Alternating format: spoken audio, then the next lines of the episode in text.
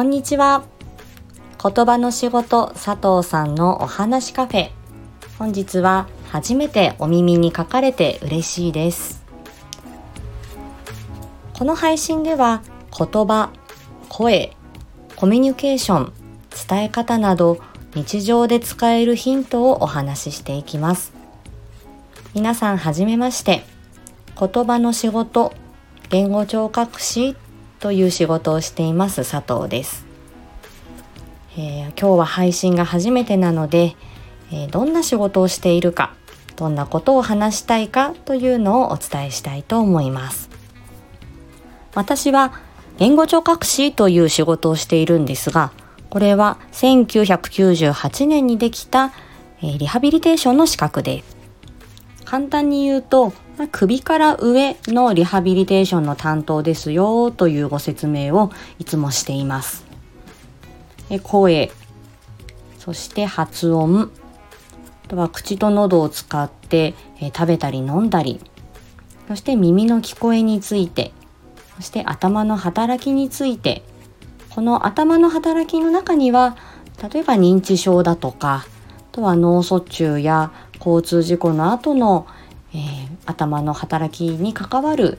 え、後遺症について、まあ、そういったものも入ってきます。そして、えー、お子さんの、え、言葉の遅れや、え、発音あとはどもりですね、えー、喫音と言われるような領域さまざ、まなコミュニケーションの困りごとに対応する仕事をしています。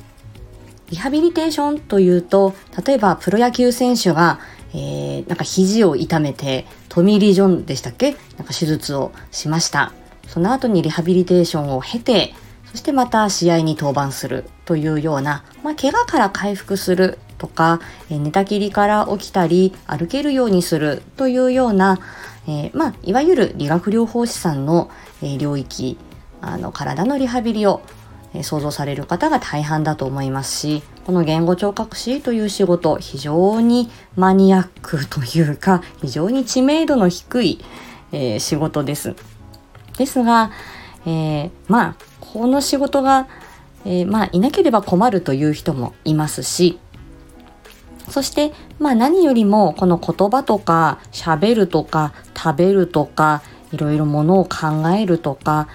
えー、まあそういう伝え合うという、えー、この行為というのはまあ日常生活で切っても切り離せないものですよね。人間関係を作ったりいろんな約束事をしたり、えー、こういうことがしたいんですとプレゼンをしたり、まあ、いろんな時にこのコミュニケーションというのは、えー、使われていますしコミュニケーションを使って皆さんこう社会をこう、えー、まあ、成り立たせているという側面があると思います。で、まあ、この言語聴覚士の知識というのをまあ、そして私もあの完璧な人間ではないので、えー、この仕事を経て、えー、いろんな方々とコミュニケーションをとってきましたが、まあ、そういった経験をもとになんかあこういうことを、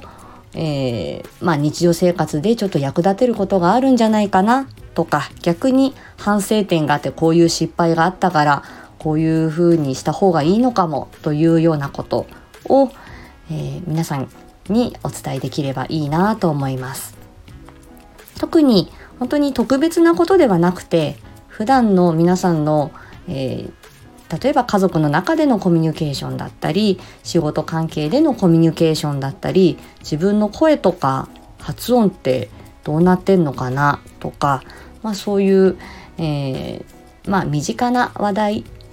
自分がすぐ使えるような知識に、えー、結びつけていけたらいいなというふうに思っています。というわけで本日のお話はここまでといたします。